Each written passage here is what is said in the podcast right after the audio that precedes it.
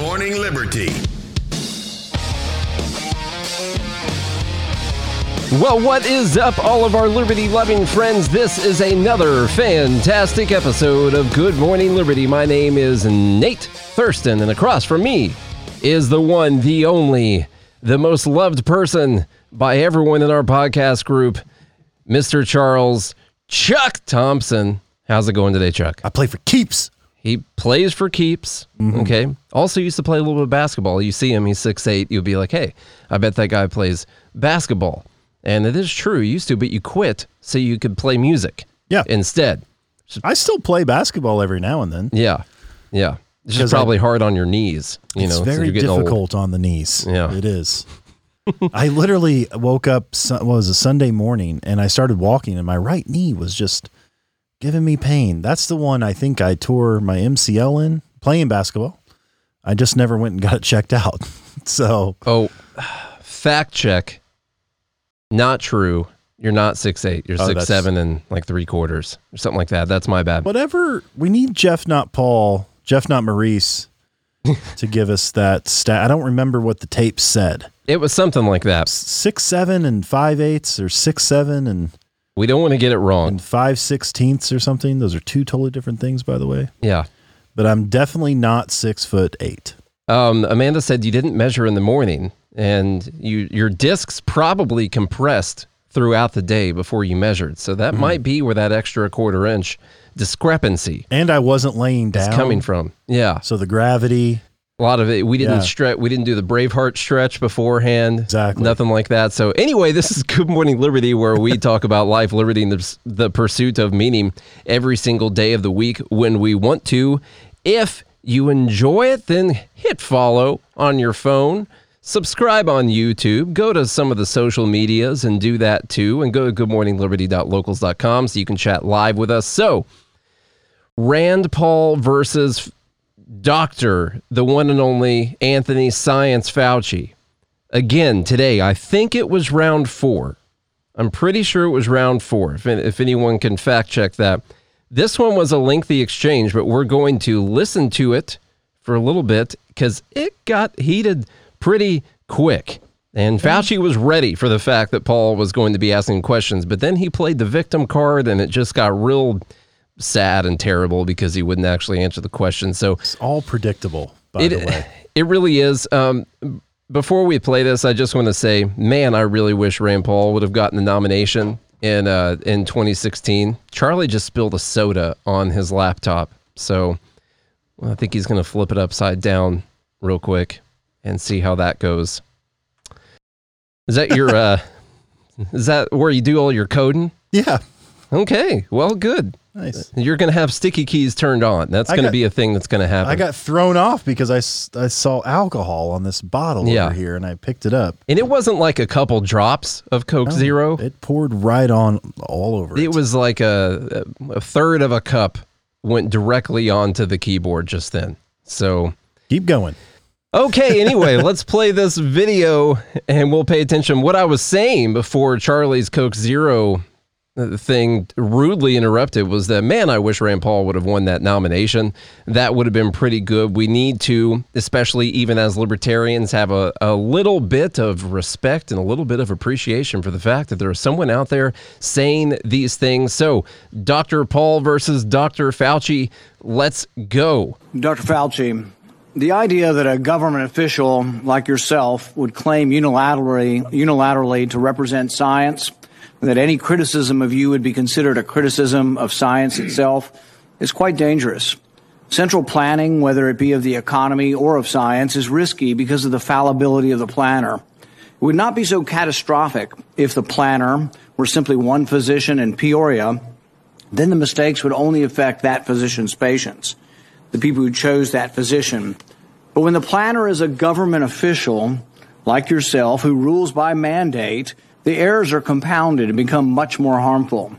A planner who believes he is the science leads to an arrogance that justifies, in his mind, using government resources to smear and to destroy the reputations of other scientists who disagree with him. Now, first off, I'll go ahead and stop it real quick. He just made a really great point about central planning. Once again, I'm just saying there is a senator out there that gets it, talking about how dangerous it is to have someone at the top of government, the highest paid government official, making these decisions, directing policy. It's not as big of a deal on a local level because if one doctor somewhere on a local level makes a mistake, then that can be easily fixed and it doesn't affect the entire population. But when you have central planning, and your central planners fail, which is one of the main ideas he was going towards today, uh, that's not quite as good, which is And pretty, especially pretty good when you have someone who says, "I am science. Yeah, yeah. I'm, I am medicine." I'm glad he brought that up. All right, let's keep going. In an email exchange with Dr. Collins, you conspire, and I quote here directly from the email, to create a quick and devastating published takedown of three prominent epidemiologists from Harvard, Oxford, and Stanford. Apparently, there's a lot of fringe epidemiologists at Harvard, Oxford, and Stanford. We got to take a break and talk about our sponsor, BetterHelp. Is there something interfering with your happiness, something preventing you from achieving your goals? I've gone through this before. Charlie's gone through this before. He uses BetterHelp himself. I've gone and talked to counselors before. Sometimes maybe you're being a little bit too hard on yourself. Maybe there's a different perspective that you need to look out for. Taking care of your mental health is something that is very important and it's also very possible. BetterHelp will assess your needs and match you with your own licensed professional therapist. You're going to connect in a safe and private online environment, so much more convenient than fighting traffic, going into the office somewhere. You just get on the app and talk to someone. You can start talking to them in under 24 hours. This is not some self help app, this is actual professional counseling. You can send a message to your counselor anytime, and you're going to get a timely and thoughtful response. And you can schedule weekly video or phone sessions, all without ever having to go to that freaking waiting room. BetterHelp is committed to giving you great therapeutic matches, so they make it easy and free to change counselors if you need to. If they match you up with someone and you don't like them, you can switch over to someone else. It's more affordable than actually going into the office because you're just doing it over an app. And this is available worldwide. You got expertise in so many different areas depression, stress, anxiety, relationships, sleeping, trauma, anger, family, grief, self esteem. Anything you share is confidential. This is very convenient, it's professional. It's affordable because you're doing it through an app instead of going into the office. You can go to the website and check out the testimonials. And by the way, this is not a crisis line. So many people have been using BetterHelp that they're recruiting additional counselors in all 50 states. There's a reason for that because a lot of people are using this app to get help. If you want to start living a happier life today, as a listener, you get 10% off your first month by going to betterhelp.com slash GML. Join over 1 million people taking charge of their mental health. Again, that's BetterHelp, H-E-L-P. That's better, H-E-L-P dot com slash GML. And you quote in the email that they, or from Dr. Collins, and you, you agree that they are fringe. And immediately there's this takedown effort. A published takedown, though, you know, doesn't exactly conjure up the image of a dispassionate scientist.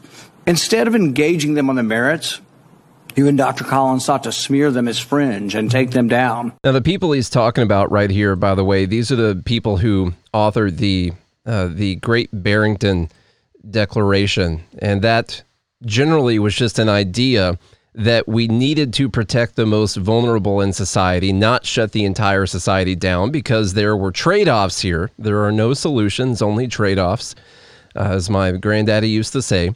There were a lot of trade offs here, and there are other ways that people can die. And what we needed to do was uh, actually just protect the most vulnerable that had the highest risk of hospitalization and death from this virus. And when they came out with that great Barrington Declaration, uh, I think that was was that Jay uh, Bhattacharya? Is that who that was? Pretty sure.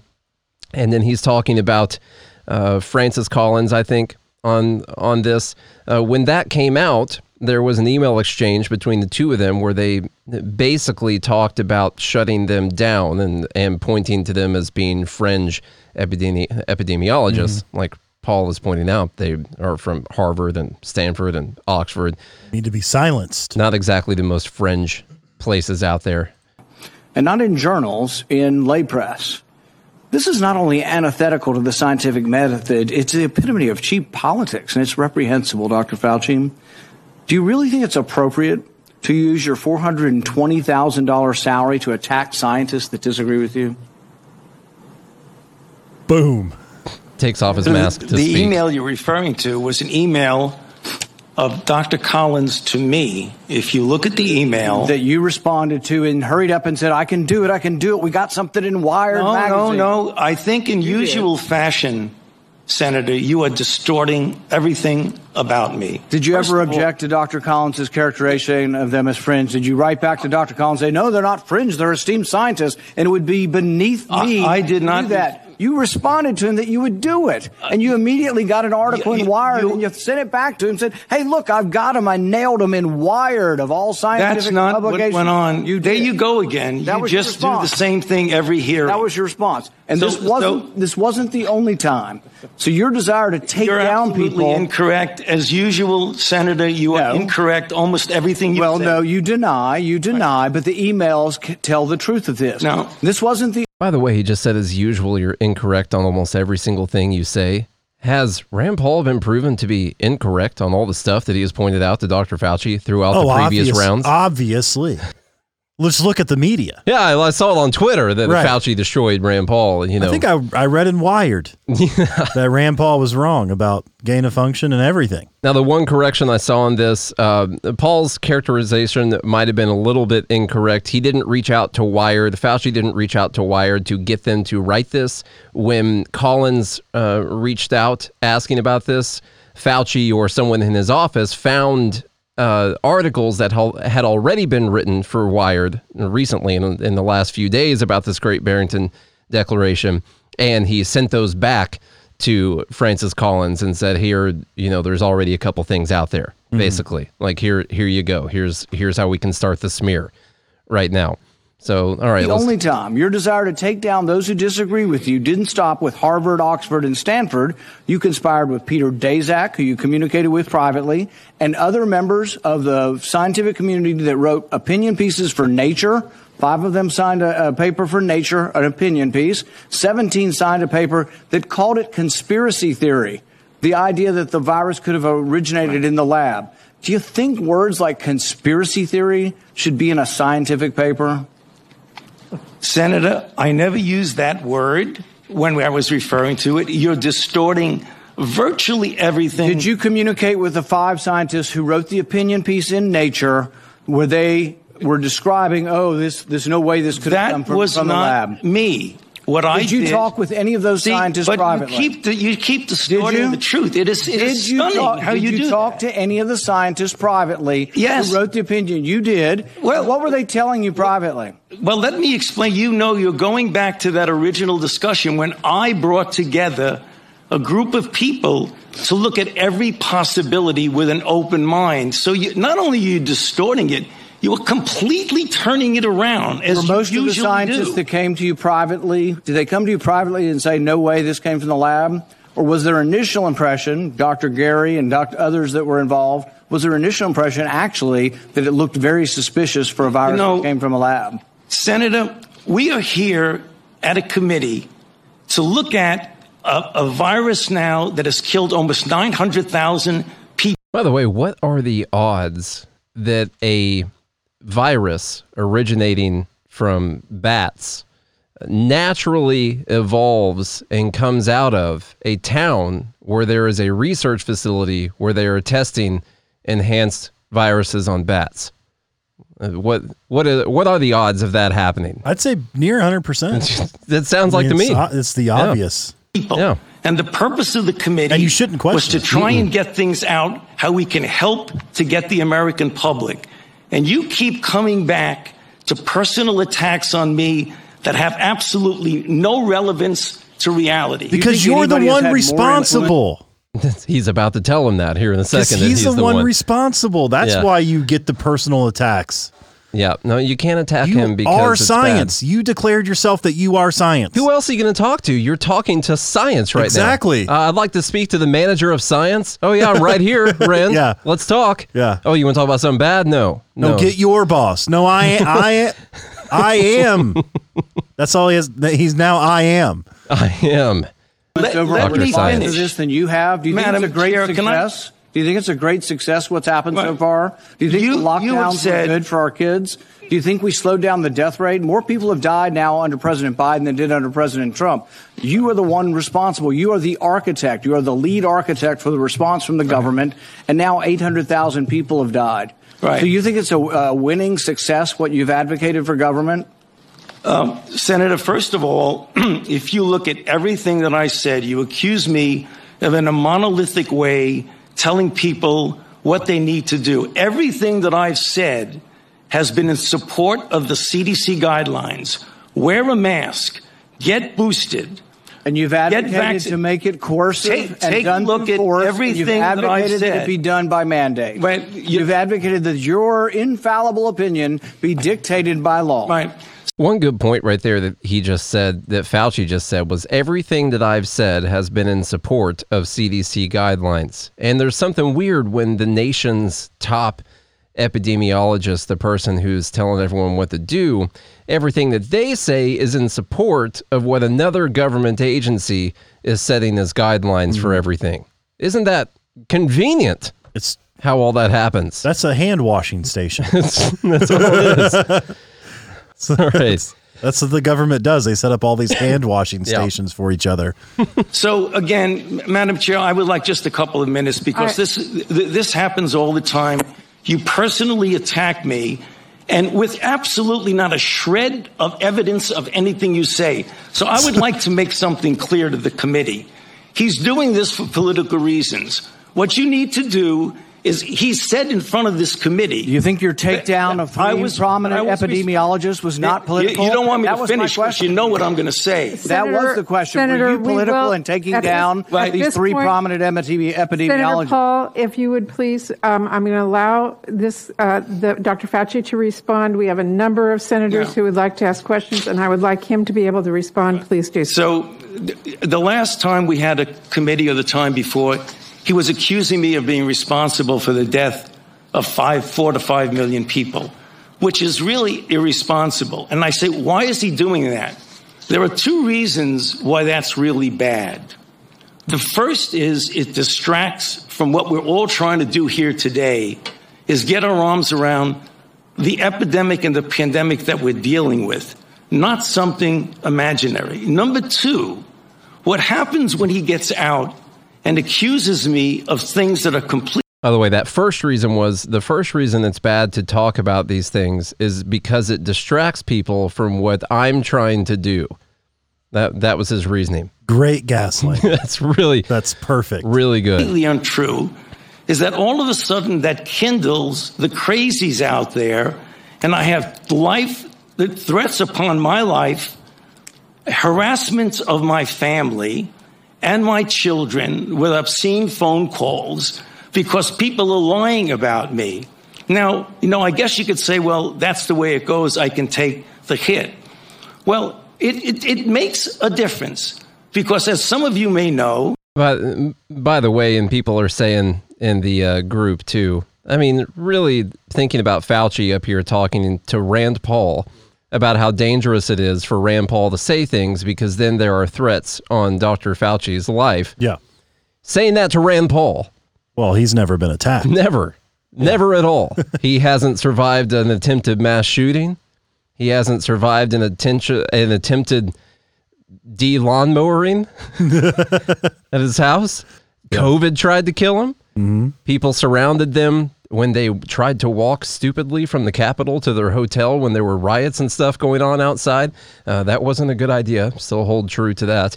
Um, yeah, it. Um, I, I just feel like Fauci trying to play the victim card here while talking to uh, a guy who apparently has at least nine lives out here. Uh, it's just not really going to work very well. It's psychopathic. It'll work for some people, but it's not going to work against Rand Paul. just about three or four weeks ago, on December 21st, a person was arrested who was on their way from Sacramento to Washington, D.C. at a speed stop in Iowa. And they asked, the police asked him where he was going, and he was going to Washington, D.C. to kill Dr. Fauci. and they found in his car an AR 15 and multiple magazines of ammunition. I'm At sorry. least he got that right.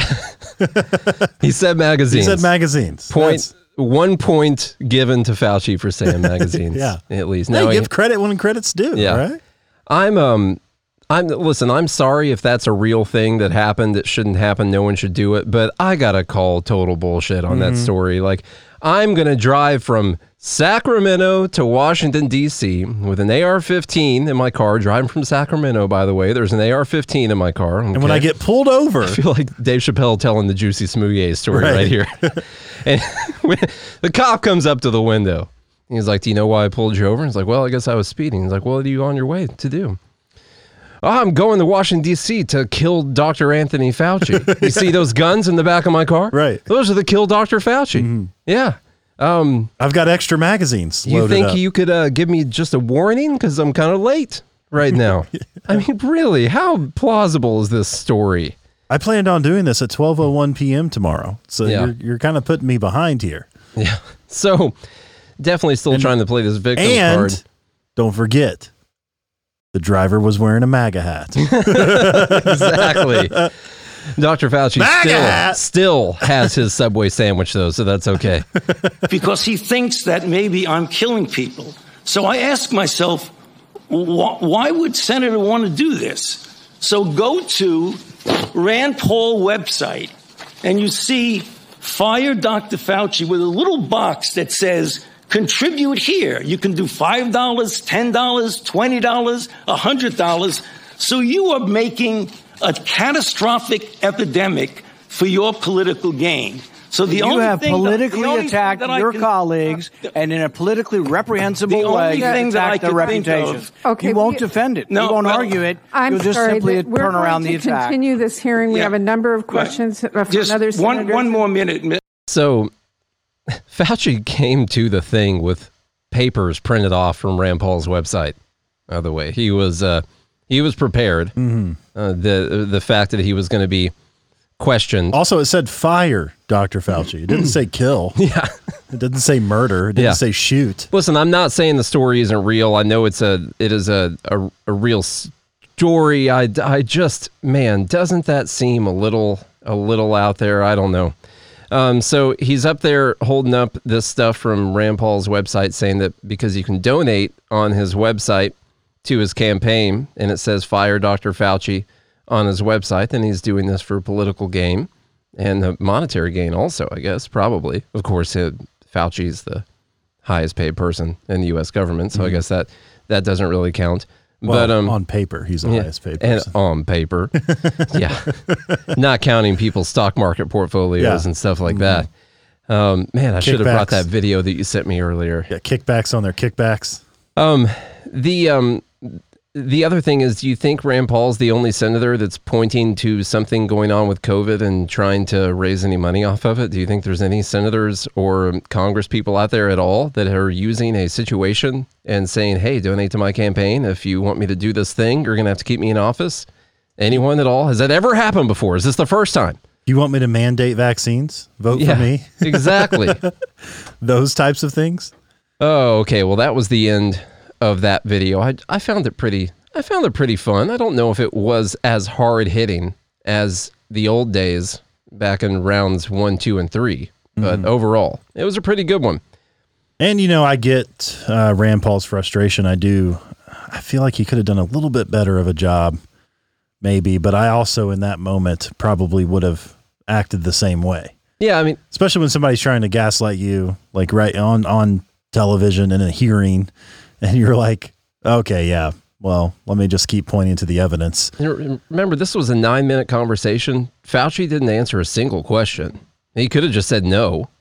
That's not true. But Yeah. instead he was deflecting the entire time for And for he had a whole speech prepared that he oh, wanted to give. He had stuff printed out from Rand Paul's Right. website. Like, here's a, something to get me out of this conversation. Right here. I'm ready to go. I don't want to actually answer the question. So, this was actually uh, trending on Twitter, number one afterwards, uh, just so everyone knows. So, Rand Paul trending number one on Twitter. I think I printed I printed it. I think I didn't print it out. I'm not as prepared as Dr. Fauci. okay, I was I was not ready, but it was trending up there at number one, and there were a couple other things that were pretty ridiculous. Of course, everything says Fauci destroys Rand Paul. Uh, Fauci puts Rand Paul in his place. Everything is about how Fauci destroyed Rand Paul, of course. And let me look at this, how this was stated on Twitter. Here's the number one video that they attached to it for trending number one on Twitter. Right here. This was uh, CBS News, three minute clip of Dr. Fauci saying, in usual fashion, you are distorting everything about me. And that is the number one, attached to the number one trend. Of course. Right there. So that's uh, what else would you expect? There's, it's just comical these days to watch this stuff happen. and it's and it's it's it is comical how you can watch the entire all the videos of all the hearings and then the still the mainstream news will print that Dr. Rand Paul got destroyed Mm-hmm. by Fauci. It's just absolutely comical. And then it turns out later that Rand Paul was right about just about everything he said. Mm-hmm. And there's no hide no hair lady, There's you know? That that's true. So, uh, by the way, I didn't pull up the article actually today. I should have from a website called GoodMorningLiberty.us. But I did want to point out that Amanda, who you maybe have heard us mention before, wrote an article that was basically disclosing what the big news Project Veritas released last night, um, three months ago, in the in a nice investigative piece. And I will put a link in the show notes for you to go check that out. And also, since we're pointing out Amanda's article, I'll say she's also on a podcast with Maurice as well called Civil Discord. And you should look that up on all of your With Maurice podcasts. allegedly. App. What I AI Maurice Yes. is on that. Okay, to the first news story here. U.S. Insure, you know that test thing is going on.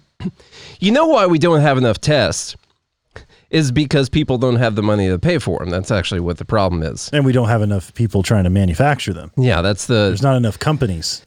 that is the main that's the main problem. U.S. insurers must cover eight at-home COVID tests per person monthly. Now, Nate, when did when were you talking about people being able to test themselves at home conveniently to make sure that they didn't have COVID before they went somewhere? I think it was in um, April or May of 2020, maybe April of 2020 would be my guess.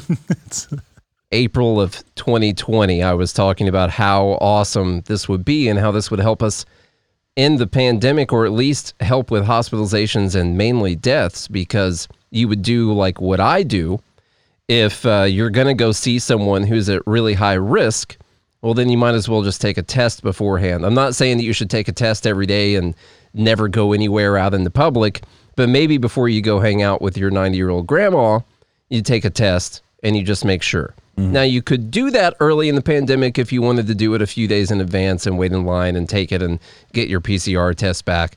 No, you, know, couldn't actually. It was, uh, well, not too early in the pandemic. You no. symptoms. Yeah, that's true. Yeah, you gotta, And have. don't forget, symptoms. there were at least 30 companies who were denied FDA clearance for their at home tests. Oh, it's uh, denied. It's way more than that. Well, I'm saying there yeah. were at least 30 in the beginning of the pandemic. Oh yeah, yeah, Yeah. I think that the number is close to hundred now. Companies that have tests, and they've approved thirteen of them so far. Yeah. And there are companies that are currently providing millions of tests in the UK that are not allowed to sell tests in the United States, and they're ready to go. They said they could hit 50 million uh, a month uh, for the US, and they're just not approved. We're the only developed Hmm. nation that doesn't have COVID tests approved. And you know what we were missing? we were missing the administration forcing health insurance providers to cover people's tests when they go and buy them. Exactly right. That's what the problem was. So insurance companies from Reuters will be required, not insurance companies from Reuters. I was saying insurance companies, and then I was mentioning that the article is from Reuters. Insurance companies will be required to cover eight over the counter at home coronavirus tests per person each month starting Saturday. The Biden administration has said. White House also said on Monday that there is no limit to the number of COVID 19 tests, including at home tests, that insurers must cover if they are ordered or administered. And this uh, this just in, Mexico is going to pay for it. exactly. Somehow the prices of tests have inflated by 300% in the last two or three months. I have no idea how this happened. By the way, I saw an article about the rise in test costs like uh, a month ago or something like that, Yeah. and said that the the deal they made with the administration, knocking the test prices down 35%, that deal has expired. Mm-hmm. And now they're going to require your insurance companies to pay for it. And so the average family will probably save $2,500 Yeah. per year for the average family of four. So the I main bet. the main issue with this is we've already got people complaining about the tests being too expensive. The tests are too expensive because they won't allow the supply to meet the demand. And if they would allow the supply to meet the demand, then the prices would be able to come down. You would be able to do that not by invoking the Defense Production Act or throwing $3 billion into uh, making the same companies make more tests, but you could do it by approving all of the other companies that are trying to sell the tests who already have production capacity where they can meet the supply and then the cost could do, go down to what it is like in the UK where it's like $5 Yep. to get a test. And then you wouldn't think that much about getting a test whenever you want to go see grandma. Your insurance companies wouldn't have to pay for them Yeah. or anything like that. And so the issue We here wouldn't be out right now, by the way. I was trying to find a COVID test. I know you found one. Mm-hmm. I literally called 10 different stores. I went three different places close to where I live, all out, all gone. Couldn't find a COVID test to save my life. literally um, literally. you would have died. Mm-hmm. Yeah. And so, well, when in Rome, Um, the issue here is that to the consumer, it's going to look like the the cost of the test go down immediately, but that's not actually going to be the case. The cost is likely going to rise for the actual test. Now, it might go down to your down for upfront when you submit this to insurance and they end up paying for it, something like that. It might go down a bit upfront, but um, for the actual cost of the test, whatever it costs them the manufacture, whatever they're selling at wholesale prices or whatever, that's going to go up because now you're removing, you're putting someone in between the buyer and the seller. And now the actual cost is going to be disguised from the buyer. And you're having someone throw in a bunch of money towards paying for something. And now the incentive for the businesses that are creating these things is not going to be to make sure that they are the lowest price possible, like everything else in the healthcare industry. The incentive is not for it to be the lowest price possible. The incentive is just to make sure that the insurance is going to cover whatever it is you decide to charge for it. That's about it. you notice they did this right after open enrollment and closed too. Oh, open yeah, enrollment closed. open, closed, uh, open. Yeah. Yeah. I keep saying, I keep, I kept seeing commercials for O- Obamacare, the Affordable Health Care Act, and they kept saying, uh, that, you know, I used to think that healthcare uh, was not affordable, but thanks to the new law, I was able to get. And they're calling it the new law in the commercials like it just happened. It's still relatively new, I guess. 2012. In relation to other laws, It's not even 10 years old yet. Nate, was it 12? I thought it was 2010. it's a, an infant. I don't know how long it's. I think it was. I think it was ten or eleven, something like that. But yeah, I just thought it was pretty funny. Okay, so the other things um, that are going to be an issue here, if they don't actually approve more people uh, to actually produce these things, we're still just going to end up with more shortages when your health insurance is covering more of these tests at the same time. They're not actually addressing the real problem because either they don't understand basic economics or they don't care, and they're actually just working for some other goals. Or C. Both. What's the other one? Both of them. Both. Both of the They don't understand economics and they don't care. yeah. That's most politicians there. Okay. We'll just tell them they have to do it. And when they ask why, because I said so. Problem solved because I said so. Mm-hmm. That's why. Um, there's a couple other. I, Boomer parenting for you. I know we're already in. Let's see, 31 minutes. And if you want to talk about this filibuster thing, because this is going to be. Uh, this is where the narrative is shifting, by the way. The administration is finding that they are failing miserably at this whole COVID thing. They're like, oh, this wasn't quite as easy as uh, it looked when I was watching it on TV while Trump was doing it. Like someone who used armchair quarterback for a living getting thrown into the game. They're like, oh, this is tough. Man. I'm getting sacked over here. They don't want to talk about this anymore. Yeah. And so now we're going to switch over to the fact that we are in Jim Crow 2 version 2.7 by now, I'm pretty sure. And uh, uh, obviously, Republicans are trying to take away everyone's right to vote. And that is the thing that we have to fix right now. It is. It, it has to be the thing we fix. Just like New York. City, they are now allowing their um their undocumented I immigrants. to saw vote. that. Yeah. as long as they've been in the city, in the country with 30 days and they have a valid work permit. Mm-hmm. So now they can vote too. Interesting libertarian debate right there, because a lot of people would just say that anyone needs to be able to vote or or whatever. I tend to not be on that side of the equation. Well, the real libertarians would jump in and be like, I don't believe in voting. yeah, yeah, that's true. What are we voting for here? Yeah, All we shouldn't be doing it in the first place. From the AP, Biden to back filibuster changes to push voting rights bill. So you remember how Democrats hate the filibuster? They want to get rid of it. Mm-hmm. Okay. Well, now- Except for when they when they like the filibuster, Now they they now want it, they but- like it. No, This they is- don't like it. They're getting rid of it now. Oh, okay. They normally like it when they can use it, well, yeah. which is the same for all politicians. But now they way. don't like it. Yeah. So they want to get rid of it.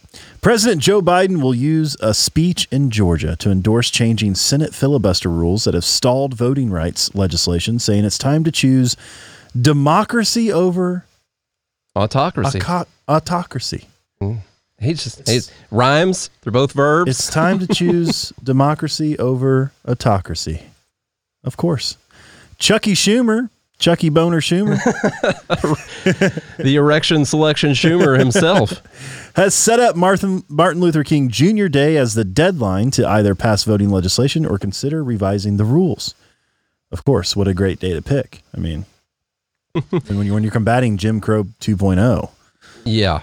you know, you have to pass you have to pass the civil rights oh. 2.0. And that is how they have to frame they have to get people in that mindset to make them think that they are the modern day civil rights fighters that they've been reading about for their whole lives that this is their chance to be just like Martin Luther King Jr. or all the people that were following him. And so that's why they've got to set this up on. MLK Day. Biden plans to tell his audience the next few days when these bills come to a vote will mark a turning point in this nation. You might be right about that. Not COVID, but it's this. Quote, will we choose democracy over autocracy, light over shadow, justice over injustice? Has he uh, never gotten tired of these things that he, that he does? It's always this either or thing. We choose good or evil. That's that's that's that's what you're up against, folks. And if mm-hmm. you disagree, well, obviously you're evil. Populism. I know where I stand. I will not yield. I will not flinch. He'll say, according to prepared remarks. I like when they release a speech beforehand. That makes it I even will, more real. Yeah. I will defend your right to vote in our democracy against all enemies, foreign and domestic. oh my God. And domestic. Wow. And so the question is where will the institution of the United States Senate stand?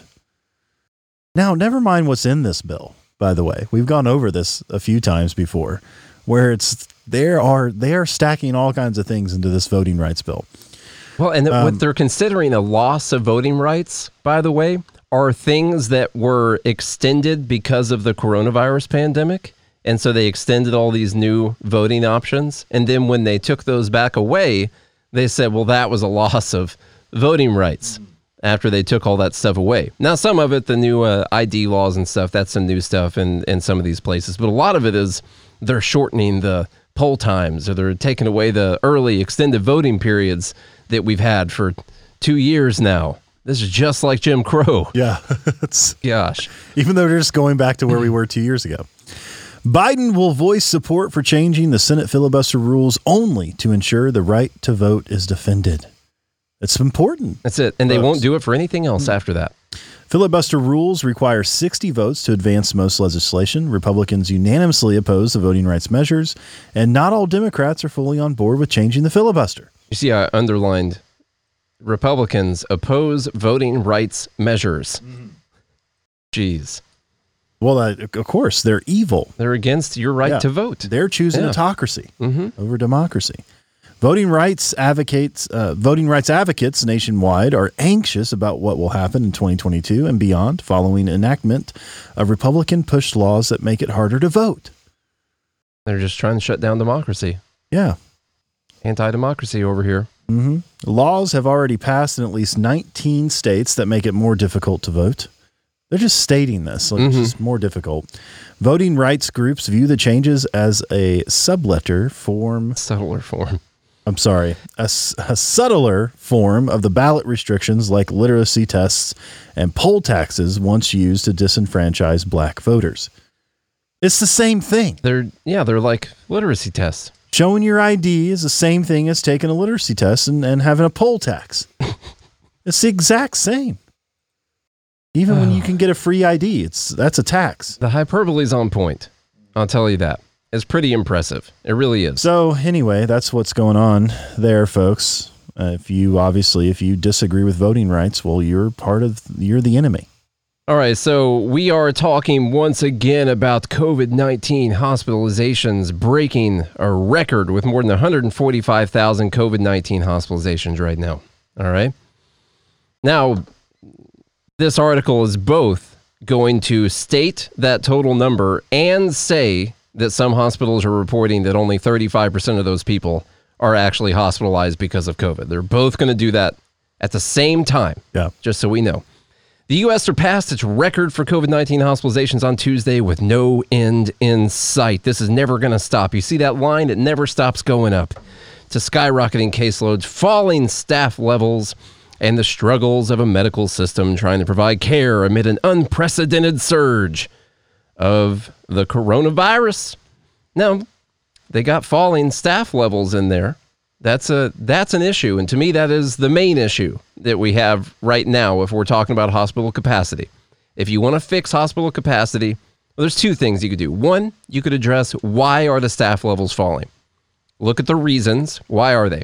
Is it because of vaccine mandates? Is it because people don't like their job? Is it because of different reasons like that? Okay, well, let's see if we can address some of those things. Then we get the staff levels back up and then they can cover some of those beds that are available, but they can't cover right now. So that's one thing. All right. The the uh, Tuesday's total of 145,000 people in the U.S. hospitals, uh, which includes 4,400 children. Whew, Sotomayor was almost right. so close. Past the record of 142,000 set on January 14th, 2021, during the previous peak. As of Monday, there were Less than a year. It took less than a year to, to beat the record. as a that's, Let's go, hey, Brandon. That's pretty good. that's pretty good. As of Monday, there were 23,000 COVID patients in ICUs nationwide. How many of those are actually there because of COVID? We don't know. Compared with a record 29,000 on January 12th, 2021. About 1,200 hospitals, just under a quarter, reported a critical staffing shortage this week. And another 120 reported anticipating a staffing crisis within a week. You notice this time they're not actually talking about running out of beds or running out of ventilators or running out of anything like that. They're just saying that they're hitting capacities. And that's because the actual resources themselves are not hitting capacities. They just don't have the staff to actually cover it. Yeah. So- That's the main issue. It's a labor shortage. Yes, we have a labor a labor shortage. At uni- by the way, this is about 19 paragraphs down in the article. At University Hospital in Newark, about 61% of COVID patients did not have coronavirus as their primary diagnosis, meaning they arrived seeking care for another reason but tested positive when checked for COVID. Hmm. LA County Health Department Health Services, which runs four public hospitals, reported last week that 65% of its 150 COVID patients, they run four hospitals, by the way, 65% of their 150 COVID patients were incidental cases, up from 20% in last winter's peak, which means, by the way, they had those numbers somewhere. They hmm. just said up from 20% last week. Well, I've seen a lot of a lot of people like doctors reviewing all the patient charts and stuff like that, seeing what the primary diagnosis is and all that, or reason. When you when you come to the hospital, they ask their reason for being there, um, and so they're reviewing all the charts and starting to tally up that data because Yeah. now it's important. Now it Yeah. Yeah. Well, It wasn't important to track that for two years, but now it's important to track that because this is getting out of hand, folks, and we need to figure out how we can make this data fit our narrative. By the way, if we use LA County's, the LA County Department of Health Services numbers, where right now they're saying 35 of the pa- 35% of the patients are there because of COVID, and that during last winter's peak, 80% of the patients were there because of COVID. Let's then look at what the COVID hospitalizations numbers look like. So remember, right now, we have 145,000 people hospitalized with COVID. During the peak last time, we had 142,000 hospitalized with COVID. Applying the percentages from LA County, now this is definitely different all around the country. Applying the most recent percentages from LA County, Right now, we would have 51,000 people in the hospital for COVID Because of COVID. because of COVID. And in the last uh, peak, it was 113,000 people in the hospital because of COVID. So that those numbers are different, by the way, because of the highly transmissible Omicron variant. Uh, that so many more people, when they're coming in, well, they also happen to have Omicron. It's so transmissible. People coming in for whatever other reason, a lot more of them happen to also have Omicron when they come there, versus Delta, which was highly transmissible, but Omicron is highly transmissibler. Uh, Delta Yes. was um, the somewhat less transmissibler variant that was out there. And so, not as many people that were coming in were just happening to have COVID. So, once and I again, know I know you were doing this with your right wing witchcraft math, Mm-hmm. but uh, you know I think the numbers check out. yeah. I just wanted to let you know. Did you check the numbers? Make Mm-hmm. sure they're good. I did. So once again, if it's 35% using LA County of the ter- of the current number, then 51,000 are in the hospital right now because of COVID. If it was 80% a year ago, then that meant that 113,000 were in the hospital because of COVID. Now, if they presented those numbers right there, do you think that that would incite the same panic that we have right now from everyone? It would be hard to sell a booster. I think It might. it'd be, it'd be- hard to mandate Yeah. the vaccines at that point. I think. Also, thanks Dan and Amanda for constantly reminding us that. I mean, it's hard because we're white, so inherently we're racist, and numbers are racist, and we use numbers obviously because of our white fragility. Yeah. and there's nothing we can do about it. Honestly, I wish there was something I could do about it. Oh, did they But- get us uh, once again on the fact that uh, math was racist? Is that the was that the issue? Numbers Numbers are racist. and yeah, numbers sorry. are used in math, so yes, math is racist, Yeah. but numbers are racist to begin with. Do you have time So- for one more little thing? Sure or we do, need to go. Sure do. I thought you would find this education secretary thing interesting from a Yeah. government surveillance and domestic terrorist standpoint. Yeah, I hope you guys enjoy this story because after this, we're all dying from COVID. So, um, you know, I hope you enjoy it. This is from the Daily Wire. Thanks, Ben. Daily Wire in Nashville, Tennessee, by the way. Same place. Even though Ben lives in Florida, I was kind of disappointed. I thought he was actually going to move to Nashville. lives in Florida. Yeah. So What a cop out. I know. All right, Biden's education secretary solicited NSBA letter comparing parents to domestic terrorists. Education Secretary Miguel Cardona reportedly solicited the NSBA, the National School Board Association's letter, which compared parents protesting issues like critical race theory in schools to domestic terrorists, according to an email exchange reviewed by Fox News. President Biden's Justice Department used this NSBA letter, which suggested that as these acts of malice, violence, and threats against public school officials have increased, the classification of these heinous actions could be the equivalent to form a domestic terrorism and hate crimes. Hmm. You know, protesting and getting a little upset at a school board meeting, hmm it's the same thing. basically the same. That was a, the Constitution was to protect against uh, all enemies, the foreign ones that were speaking out at meetings out D- there, And domestic parents. and people domestically. Anyone, the Constitution, you swear to defend this, the Constitution, against all people that are ap- that are upset at meetings in other countries, and people that are upset at meetings in the U.S. Also. Yes. Yeah. uh, to justify the creation of their own memo, which directed the FBI to assist local law enforcement and to use federal law, including the Patriot Act, to examine appropriate enforceable actions. Now, this, I all conservatives. I love how worked up you get about Yes. privacy stuff. That's why I all wanted you to do this conservatives should read this and then understand why folks like me and other libertarians rail against things like the Patriot Act or the Freedom Act or anything that they will turn around and use against you at another time, which is exactly what they did in this situation. Oh, it'll never happen. Mm-hmm. It'll never happen as long as you got nothing to hide. Even though they use it to spy on Trump. Yeah, they use it to spy on Trump. They use all these type. You got nothing to hide, nothing to fear, all this stuff, and here they are using it on parents, parents advocating for their kids in school. And the reason you can't get behind this is because you never know who is going to have that power in the future. Exactly. You were if you were okay with it when Bush was president, and you have to ask yourself, is there gonna be a guy or girl in charge that I'm going to agree with for the rest of my life and my kids' lives and my grandkids' lives? Screw my great grandkids, I don't care.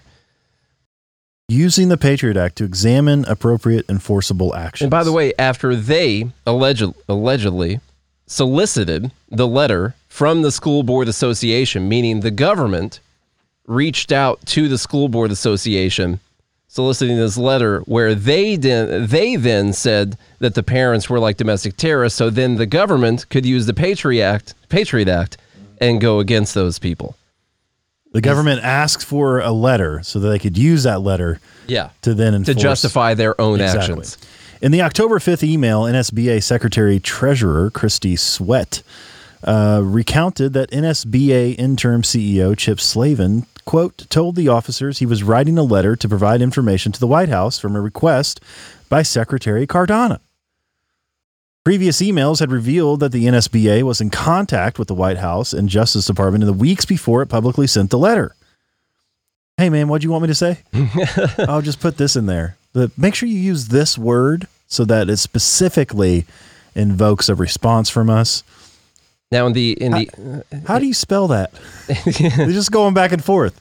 in the essence of uh, trying to be uh, true journalism here, what we have here is likely proof that the uh, education secretary asked that the NSBA sent them a letter about what was going on. We do not have proof that he said, "Can you please call these people domestic terrorists?" in your Right. letter. All right. We don't have proof of that. Yeah. I'm speculating. Yeah. It doesn't look good. It doesn't. that no, way. the optics are terrible on this one. The emails were obtained via a Freedom of Information Act request. Quote, should this allegation be true, it would reveal that this administration's pretextual, pretextual war on parents came from the highest levels. Came from the administration. Uh, Attorney General Merrick Garland unequivocally stated that he based his memo on the NSBA's letter. Look at these hand washing stations, folks. I'm telling you. I thought about this when you mentioned that earlier. Yeah. Yeah. They just set up all these. Look at the, they set them all up.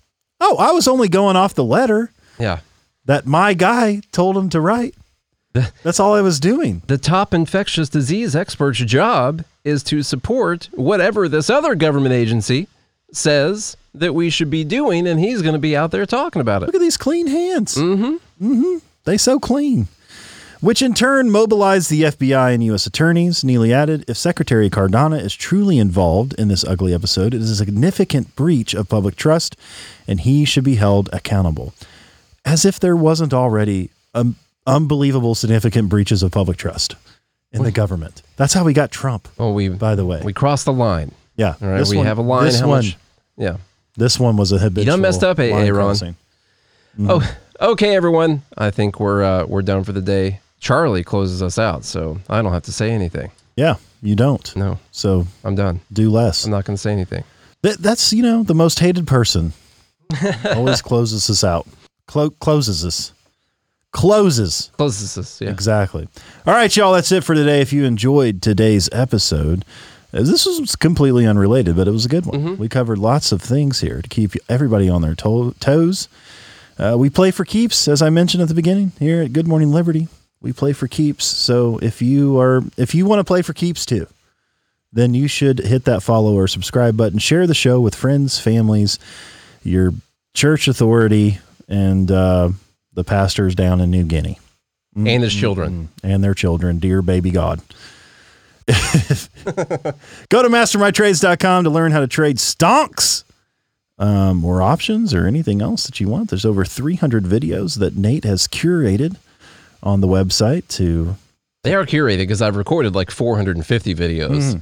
So Yes. they're curated down to about 350 right now. and uh, they go everything they go over everything that you need to know to learn how to trade if you want to you can watch those videos and decide not to trade but you still need to learn what's going on in the markets okay and you can make money going up or down by the way Last two days, there's been money to be made on the market going down. so master my trades mastermystonks.com go check it out if you do all of those things uh, we haven't mentioned locals in a while go to goodmorningliberty.locals.com if you want to be part of the live group and be a certified chuck hater Certified Chuck Yes. hater. Yeah. Give people a badge. You could follow Costco. He's the leader. Should I change them to a different color on the on the Discord? Hey, whatever you, You know, want. certified Chuck haters. Costco says, join my legion of Chuck haters. so, and if you don't hate me, you can join too and try to defend me. This will be a battle between everyone. I'm going to make a new Discord role right now called Chuck hater. Yeah. And so it's going to be a new role, Chuck hater. And, uh, it, you know, it's, it's fun to get in there. We got people that says, Hey, I like Chuck. I'll take him. Chuck is not that bad. And other people are saying, yeah, Chuck's the worst. I hate him. And so, you know, go have a battle in the live group. It's fun to do. Good You- morning, you Liberty. decide. Dot locals.com. If you do all of that, we'll be back again tomorrow. Hope you have a good day and a good morning, Liberty.